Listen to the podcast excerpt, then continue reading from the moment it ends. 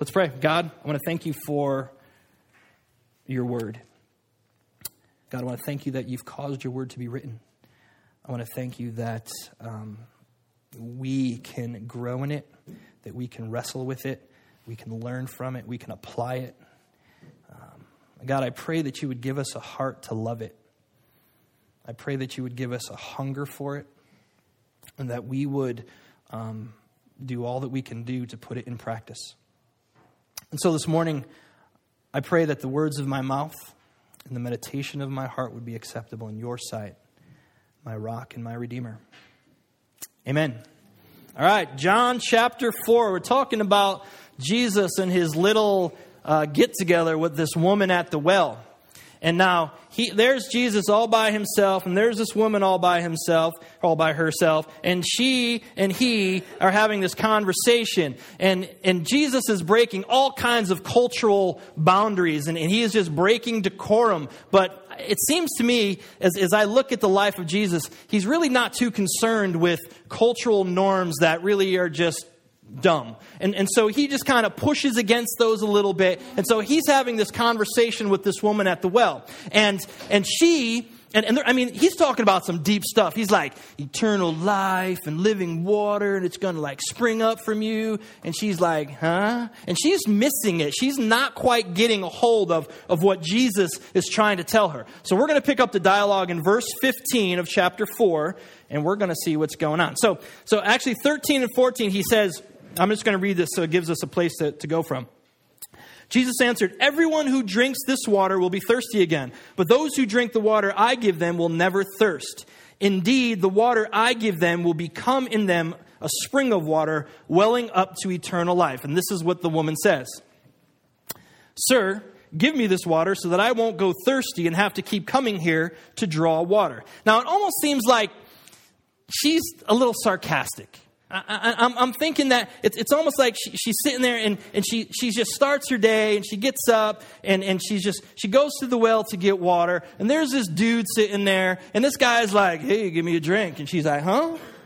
You're a Jew. I'm a Samaritan. What are you talking to me for? And then, and then this, then this guy, he's like, oh, if you only knew the gift of God. If you only knew who I was, you would be asking me for water. And, and she's like, what, what, what, is, what is going on here? I mean, I mean, wouldn't it be like, wouldn't it be like you standing in line at Stop and Shop? And you're standing in line, right? And, and you're in the self checkout, and you're just, you beep, mm, beep. And there's this dude standing at the end. He doesn't work there because he doesn't have the schmuck on. And you're just like, mm, beep. He goes, give me something to eat. And you're like, excuse me? He goes, oh, if you only knew who I was. If you knew the gift of God you would ask me for something and I would give you the bread of life. You, I mean, how would you react? You'd be like, mm-hmm, security, right? I, I, mean, so here's this poor woman and we think, oh, she's just not. We know it's Jesus. I mean, we got the story, we got the whole book, we got everything from start to finish. She has no idea who this guy is. And he's all, you know, I'll give you living water. So, so I, I think we give her a hard time a little bit, but I don't think that, that she's too far off from how we would react or respond to this whole situation. So, so there she is, and, and she says to him, All right, well, well, give me some of this water so I don't have to come back here and I don't have to get something to drink like all the time. You see, she continues to miss the point. She continues maybe even to be a little sarcastic with this guy. She wants some of this water that's not going to let her be thirsty anymore. But she's also focused on herself. She is focused on her own personal sense of convenience. She wants life to be much easier than what it is now. She is coming midday in the heat to get water probably every day, and it sounds like a really good idea if she doesn't have to come here anymore. And she is hoping that this guy is going to produce water that she doesn't have to come back for. She is focused on her, her own personal convenience herself. Now, last week we looked at this, this idea that about that sometimes we just get so wound up in ourselves, we miss what God wants to say to us. We miss what God wants to do in our lives. We miss what, what God is, is showing us. And so, and so even, even for this, I mean, if, let's, let's take this a little bit farther now. Isn't it sometimes our relationship with God, all the God stuff that we do, isn't it, isn't it sometimes that we go through this journey of faith thinking that it's for our own personal convenience. That our relationship with God is all about us and making my life better and making things easier for me. And hey, you know, if He wants to make things easier for you, that's cool, but me first, you all get the leftovers. I mean, we all wrestle with this idea. And, and we want God to meet our needs and our desires, and I would argue most of our needs are probably desires anyway. And we want him to answer our prayers exactly the way that we expect them to be answered in the time frame that I have set forth. And God almost becomes for us this, this Mr. Fix It. Now, I have to be careful here because God is in the business of fixing things. God is in the business of restoring things and reconciling things and bringing things back together and putting them whole again. But what happens is we get all prideful and arrogant and we want it done when we want it done in the way we want it done when we want it done. And so our faith becomes this, this personal faith of convenience for us. And, and what about those people who, who they want nothing to do with God? And, and they go through life, they don't engage faith at all, and they don't engage uh, uh, Jesus at all. And then something goes wrong in their life, and like, bam, where's God? What, how can he let this happen? And they get angry with God because they don't answer, he doesn't answer their prayers the way they, he, uh, they expect him to. See, I believe that, that they don't have a clear understanding of, of who he really is. I mean, I've been at this a while now, and I'm still learning and discerning who God really is and what it means to journey with God. But here's one thing I will tell you. Here's one thing I know for sure God is not our God of our personal convenience. Turn to 2 Corinthians 11 for, with me. Um, there's this guy, Paul, in the Bible, right? He writes a lot of it. I'm sure he's got good copyright laws. And so he's a heavy hitter. And uh, I mean, this, this dude, like, he's, he's on this road and, and Jesus appears to him. He, like, falls off the donkey and God glues his eyes shut. And he's, I mean, this is, this is like, this is a conversion experience this guy has. And he goes and he just preaches everywhere. This guy, he's like a warrior for God. He is the dude through all the ages that has taught more people about Christ through his writings than I think anyone. And listen to Listen to Paul's experience. I'm going to start reading in verse 23. Are they servants of Christ? I am out of my mind to talk like this. I am more.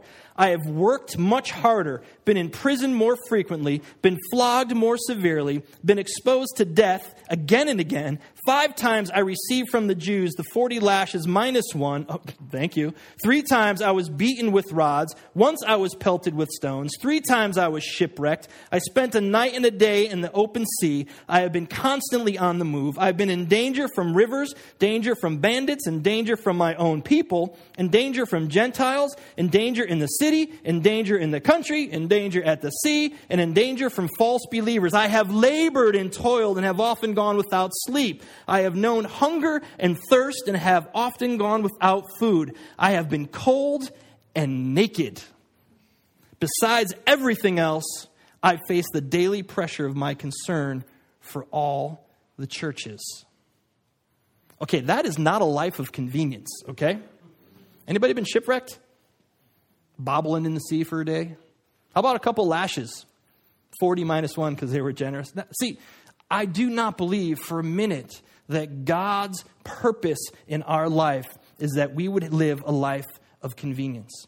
God's purpose is to give us this gift of eternal life, and in turn, we're to take that gift out and give it away. It's to be shared, it is not ours to keep. He wants us to give it away. And I would say that, that if you're not giving the gift of God away, it might be proof it might be proof that you have yet to receive it.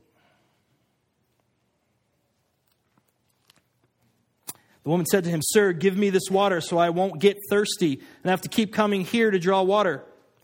He told her, Go call your husband and come back. I have no husband, she replied. Interesting. Jesus says, Go call your husband. which which is really kind of this this random thought. It, it doesn't like uh, it doesn't quite. I'm trying to have a I have a hard time figuring out where it fits, and scholars kind of argue over it. Well, it's supposed to be here. Maybe this was at it. It doesn't matter. It's it's it's the word of God for us, and we're going to look into it. And so and so he says, "Go call your husband," and she goes, "I don't have a husband," and she is quick to respond. And I think in part because she doesn't want to go there. She does. She wants to change the subject really, really quick. And she's like, I don't have a husband. But Jesus' response to her, at best, is devastating. Listen to what he says. Jesus told her, You're right when you say you have no husband. The fact is, you have had five husbands, and the man that you now have is not your husband. What you have said is quite true. Jesus begins to bring her life out into the open. I mean, he calls her right out. Listen, you, you've, you're right. You don't have a husband. In fact, you've been divorced five times. And the guy you're living with now, he's not your husband. And, and it's, it's, it, we like to get a hold of this and say, Jesus, man, he's just like pointing out her sin. Look at her. I mean, he's just like, well, bam, look at you now, woman.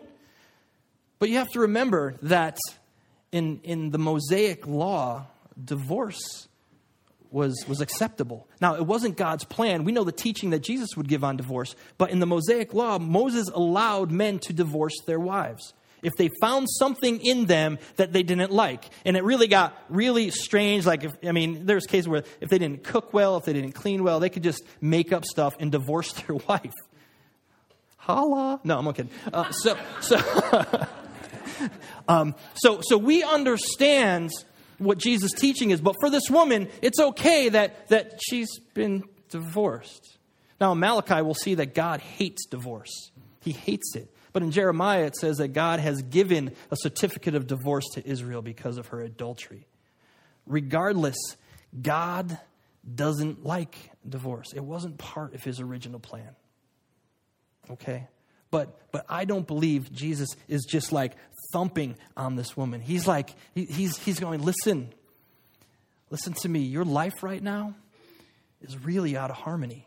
Your, your, things are not going well for you right now.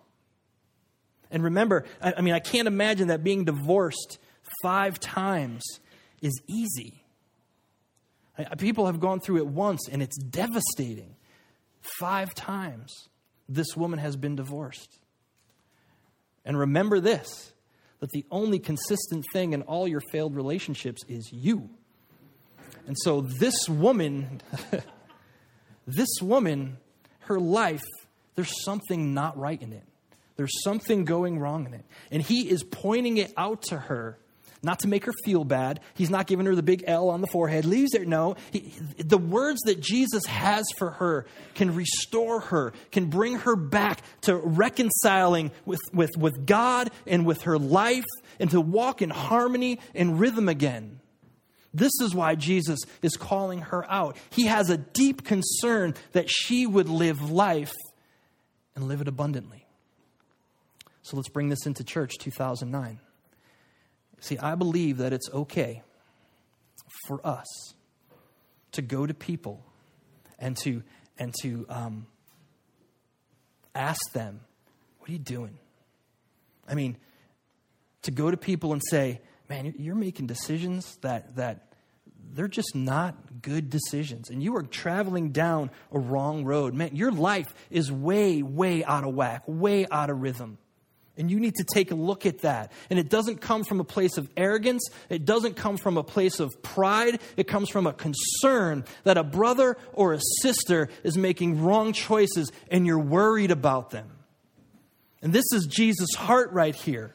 We do it because we love each other. Now, I wouldn't pull at Jesus, like just go up to somebody and say, Yeah, man, your life is terrible unless God really, really told you to do that. Like you woke up and there was a tablet at the foot of your bed and you walked out in the yard and the burning bush was there and then you, you went somewhere and you drove by the reservoir and it was split and people were walking through. Okay, maybe then. I mean, imagine standing in the post office and just turning around to the lady behind you and go, your life is in the toilet. I mean, your kids are bad, you're bad, your husband dresses funny. You just need to read. No, no. See, see, this is coming. We we do it from a place within the context of community, from a place of relationship with each other.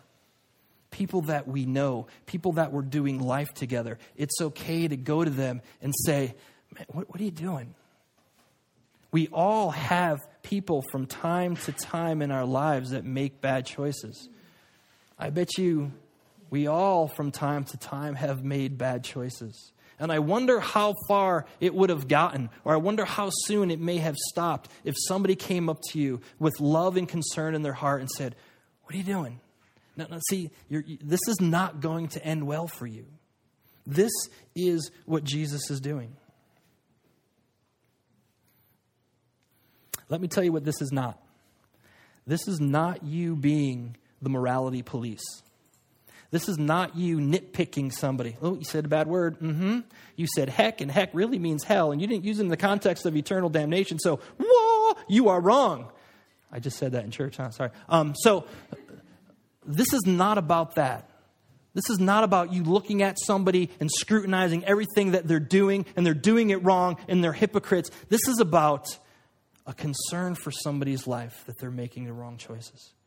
This is about you in love going to somebody. Now, listen, if, if, if you're a nitpicker, if you're always looking at what other people are doing and, you know, they're not living like they should, they're not being good Christians, well, for, there's a few things going on, I think. First of all, you're just kind of being a jerk, okay? Let's just get it right out there. Um, second off, who are you to judge that in somebody's life? Listen, you don't have to have it all together to go to brother or sister and do this, but who are you to nitpick over every little thing? And I would say that if you are doing that, you're doing it from a place of arrogance and pride. And if you are doing that, there's probably something in your life that you just hate and you're taking it out on somebody else. But for brothers and sisters in Christ, to go to each other in a place of relationship, in a, in a sense of community, and say, What are you doing? It's not good. This doesn't happen all the time. It's not every week unless they're doing the same thing. This is out of a genuine love and concern. A, a few years ago, when I was um, at my the old church, um, I sat down with a, with a guy who I've known for all over 13 years now, and um, he, he's an older guy. He's my senior by 30 years. He's he used to be an atheist, and now he's a devout follower of Jesus for a long time. And I sat down with him once, and I said, what do you see in me that's not making me a good pastor? That's a really hard question to ask somebody. I mean, really hard. And I expected absolutely nothing, Dennis. You're just like, whoa, not so much. And, and so I asked him, and he thought for a minute, and he goes, Well, since you asked, I'm, I'm going to tell you the one thing I do see. And he told me something. And as hard as that question was to ask, it was even harder to hear what he had to say. But he said it from a place of love and concern that he wanted the best for me. And, and he was right. He was absolutely right. And I had to receive it. And I had to I had to make some changes in my own life. I had to apologize to some people. It's not easy, but I believe that we can get a, if we can get a hold of this, if we can be open to hearing things like that, and if we can be open to sharing things with other people that we're doing life with, it will make us stronger people.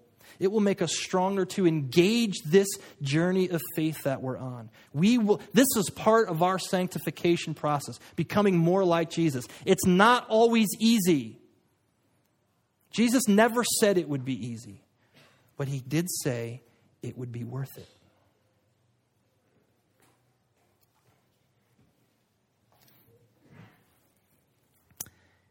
Here's a good standard to go by if you just feel that you want to talk to somebody, have a conversation with them, and you're really broken, you're really hurt for them, you're really concerned, then I would say go and speak to them. But if your thought is, you know what, they're not, they're not Christians, they're hypocrites. Look at the way they're living their life. I would say don't do it because you are coming from a place of pride and arrogance. Your words should bring life always. Your words should build up people, understanding that sometimes things got to get knocked down before they get built up. but our words, words should always bring life. Jesus' words are going to bring this woman life.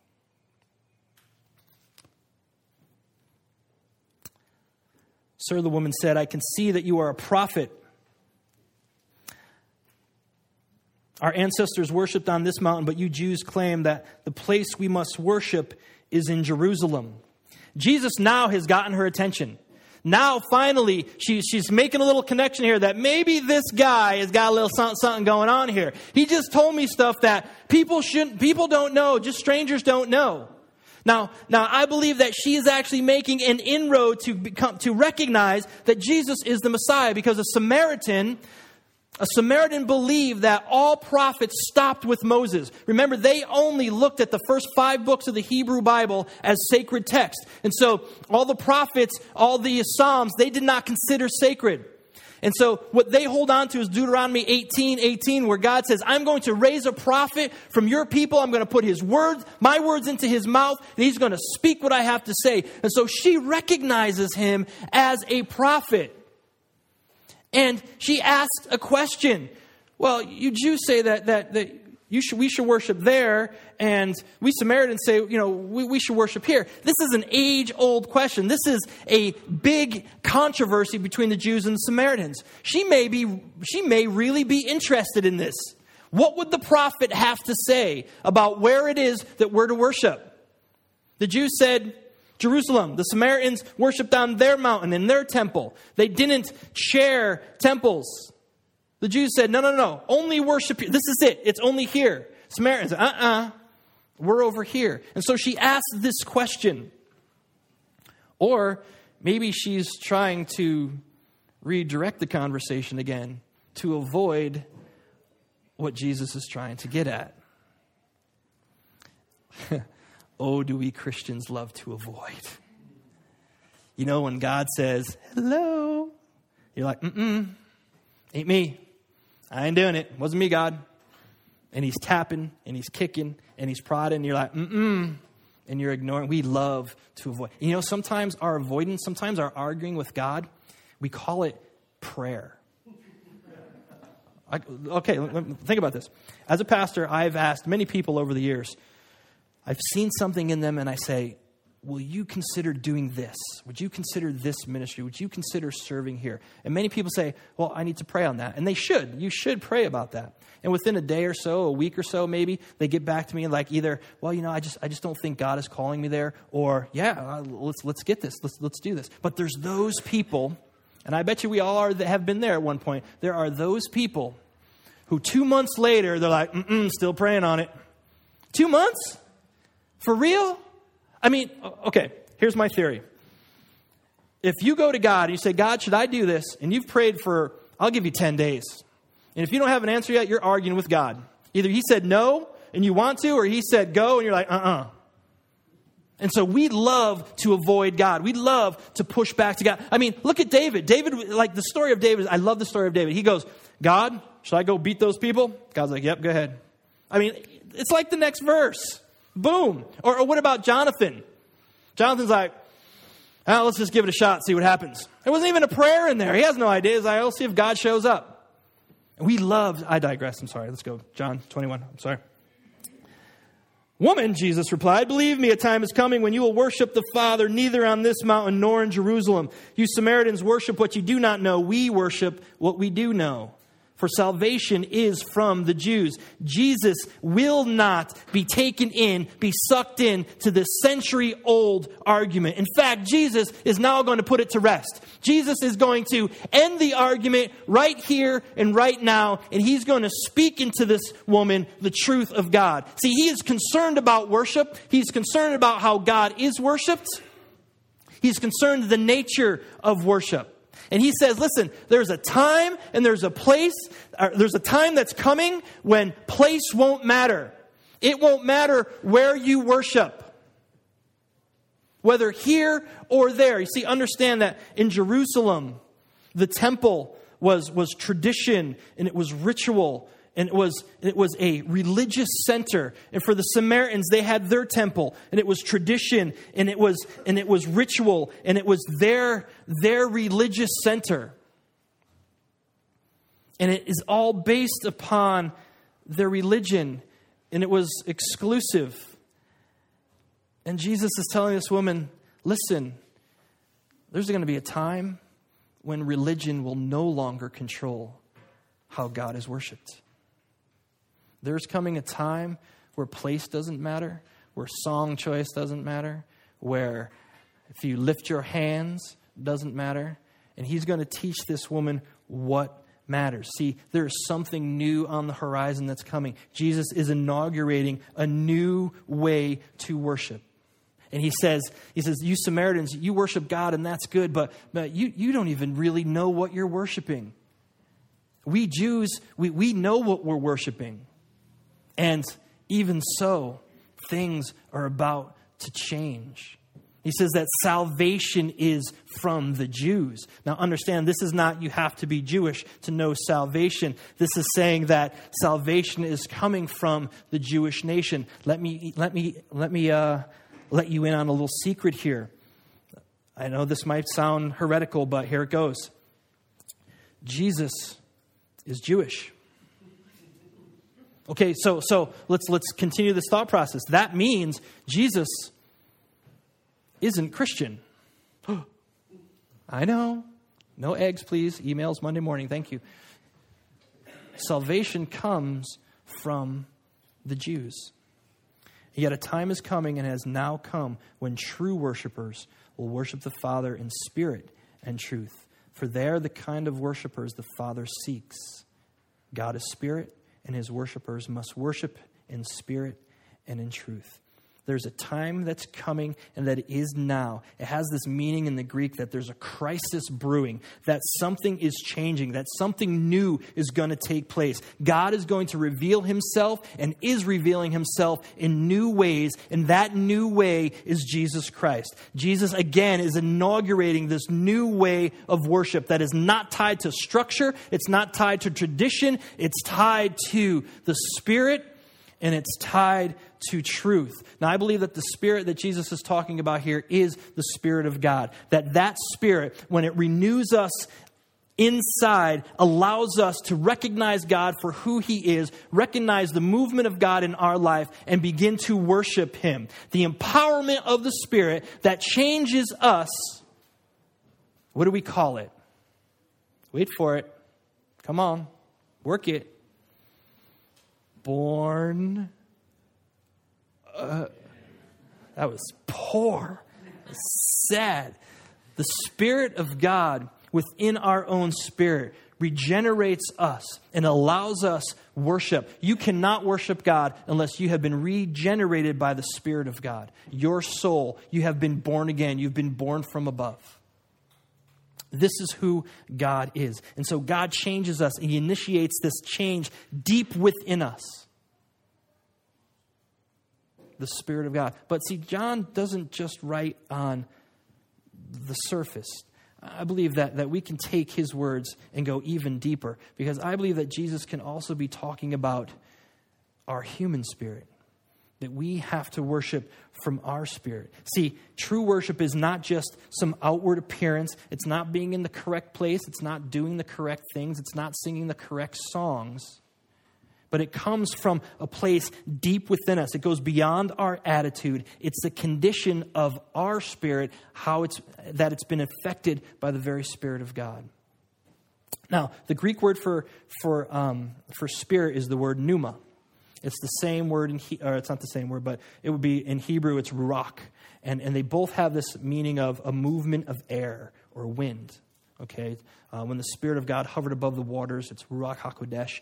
Um, and, and pneuma here in the Greek is, is spirit. But it also means that place for, from which we feel and we think and we have desire and, the, and, and we decide. So our spirit is that thing that's deep down within us. It's at our core, it's at our very essence who we are. This is the spirit. And so and so this goes worshiping God in spirit goes way beyond Sunday morning.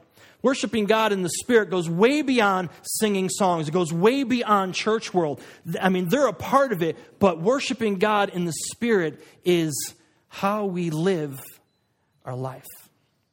how the Spirit of God has affected change in our own spirit, and what we do in our daily lives becomes worship to God, how we live. Now, to worship, the idea of worship, the word to worship means to, to hold in reverence or awe. It's about being in wow of God. It's about knowing where you are in the pecking order. It's about knowing that God is amazing and He's great and we're not. And so there's this humility, there's this submission to Him in our very spirit, and that's reflected in our very lives.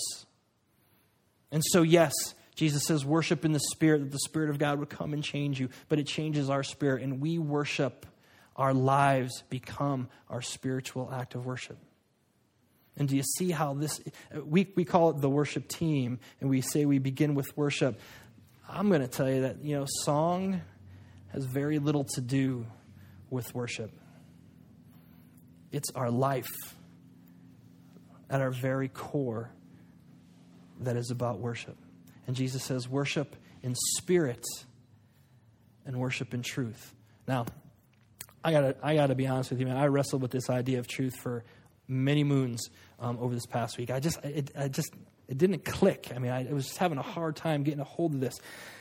Truth for the ancients that, that wrote the Bible, it means the same thing it means for us. It means, it means you know, truth as opposed to being false, okay? True, false. But for them, it also has this meaning of, of faithfulness and reliability and trustworthiness and all of these things, integrity. And, and so, so truth is characteristic of God. Now, now I hope I'm not going to lose you because I lost myself you know, four times this week on it. So, truth is characteristic of God. And we only know truth as we know God. Are you tracking with that? So, so truth is characteristic of God. God is truth. And so we only know truth as we know God. God reveals himself to us, and so God reveals his truth to us. And that revelation becomes it's it's it's weighed by the integrity and the reliability of who God is. So for Jesus, truth is not something that Jesus practices. Truth Jesus is not truthful. I mean, he is truthful, but he's not he doesn't try to be truthful. Jesus is the revelation of God. And so Jesus is truth. You tracking? Have I lost you? I got a lot of glazed looks. I don't know if it's hot or what. Am I sweating a little bit? Okay. So, so, so Jesus is truth. Now, I, I, I get the sense out of John's, John's gospel that that um, God's reality is really the only true reality that there is, and so truth becomes not some teaching about God. Truth is God revealing Himself to us. Truth is about us engaging and becoming a disciple of the revelation of God who is Jesus. John chapter 8, I think. Jesus says this If you hold on to my teaching, if you become my disciple, if you hold on to my teaching, you are really my disciple. Then you will know the truth, and the truth will set you free. And so to worship in truth is about becoming a disciple of Jesus. Now, here's some of the, something that I really worry about. Jesus says this that we are to hold on to his teachings. That means that we're supposed to engage the things that Jesus taught. That means our life should look like, try to mirror as best we humanly can how Jesus lived his life. And so within that, I worry that many times people come to church and they sit in church and they think they're good and they raise their hands and they sing the songs and they leave and their life looks nothing like the life that Jesus has called them to. And they think they're okay because they did their time, they worshiped, they, they were able, they wrote the check, they raised the hand, they sang the song, they, they, they shook the hands, and, and, and they gave hugs, and they said an amen. And, and, and that's a dangerous place to be because to worship in spirit and to worship in truth is God affecting by His Spirit our very spirit, making a change, and our life begins to look like the life of Jesus. This is what true worship is. This is what God is looking for in His people. He can care less about the bald worship leader who some weeks gets it right on the guitar and other weeks doesn't. He can care less about how many times you lift your hands or if you go both hands up. He wants, unless that comes from a place of deep reverence and awe for who God is all throughout your week. And so, church, let me tell you that no longer is the old mechanical way of worship acceptable to God but our very lives, how we live every day, how, how, how we're dads and how we're moms and how we're sons and how we're daughters and how we're employers and how we're employees and how we're friends. These are the things that become an act of worship. These are the things that God is looking for that we more and more every day would become like Jesus. Let's pray.